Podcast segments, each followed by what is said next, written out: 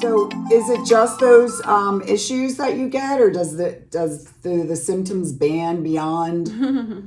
the symptom spread is actually quite wide and you can kind of classify it's like there's so the impacts can are first off kind of at a biological level so even if you're not experiencing symptoms you know there's a lot of evidence that your different exposures to different types of emf pollution is causing changes at a, at a cellular level mm-hmm. and causing certain things at a physiological level so affecting things like melatonin production and as we know melatonin is super important for sleep but it's also a very powerful antioxidant antioxidant or kind of cancer fighter.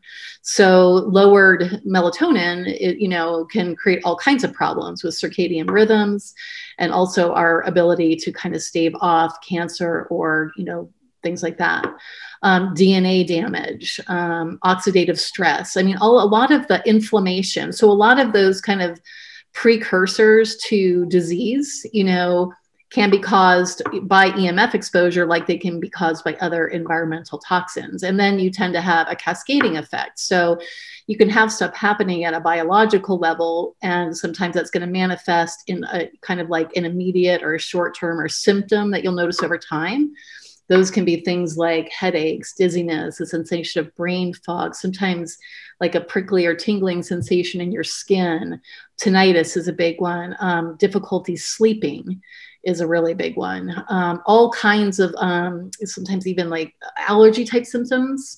So, uh, you know, congestion, um, difficulty with focus and concentration. So, some of those kind of ADD, ADHD like symptoms can be some of the shorter term manifestations. And then exposures over a long period of time, what the research epidemiologically is beginning to show is things like cancer, connections to potential Alzheimer's, um, autism, heart issues, arrhythmias, um, ALS, all kinds of like neurological type issues, as well as autoimmune issues. So it's interesting because my well now ex-husband did a lot of research into kind of looking at disease and disease states and what where the growth has been over the last 30 years and so it wasn't always just the you know what you would expect in terms of like cancers and things like that but the autoimmune disease the neurological things you know like the alzheimer's like the ms you know um, all of that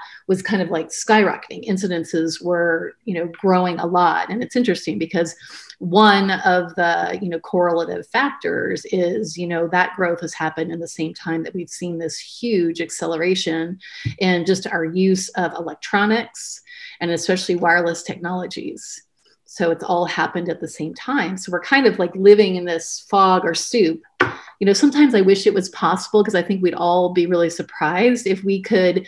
The problem with this type of pollution is it's invisible. You can't smell it, you can't see it. Some people can actually, you know, hear it but for the most part it's kind of an invisible pollutant. So you don't have like those reminders like you do with a you know a smokestack at a factory where you're looking at th- that thinking that's probably not that great for me. Yeah.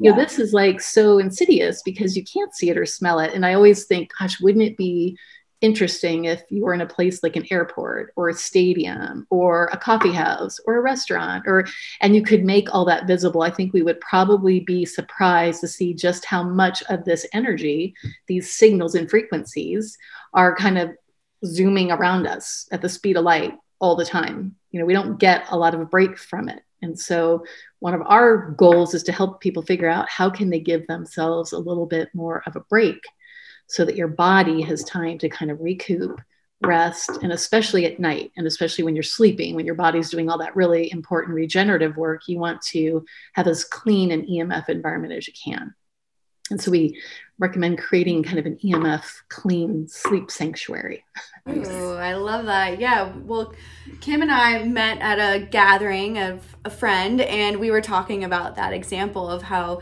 if you if we could see like, you know, maybe anyone out there that can create a virtual reality where you can just see all this stuff and we're like, yeah, there goes an email, there goes a text, you know, like we were like making jokes at the party of like what we actually would see in the air and in our vicinity if these EMFs were seeable just like you know there's lots of there are other pollutions like that too like fracking or mm. yeah air pollution but the EMF one is, you know, becoming more and more popular. So The episode isn't quite over yet, listeners. Or YouTubers. If you haven't given us a like, subscribed, left us a review, or commented on any platform, we would appreciate you showing us some love here at the Magical Holistic Healing Arts. Remember, Kangen water and our grab bag for the podcast. Thanks so much for listening and stay vibrant out there.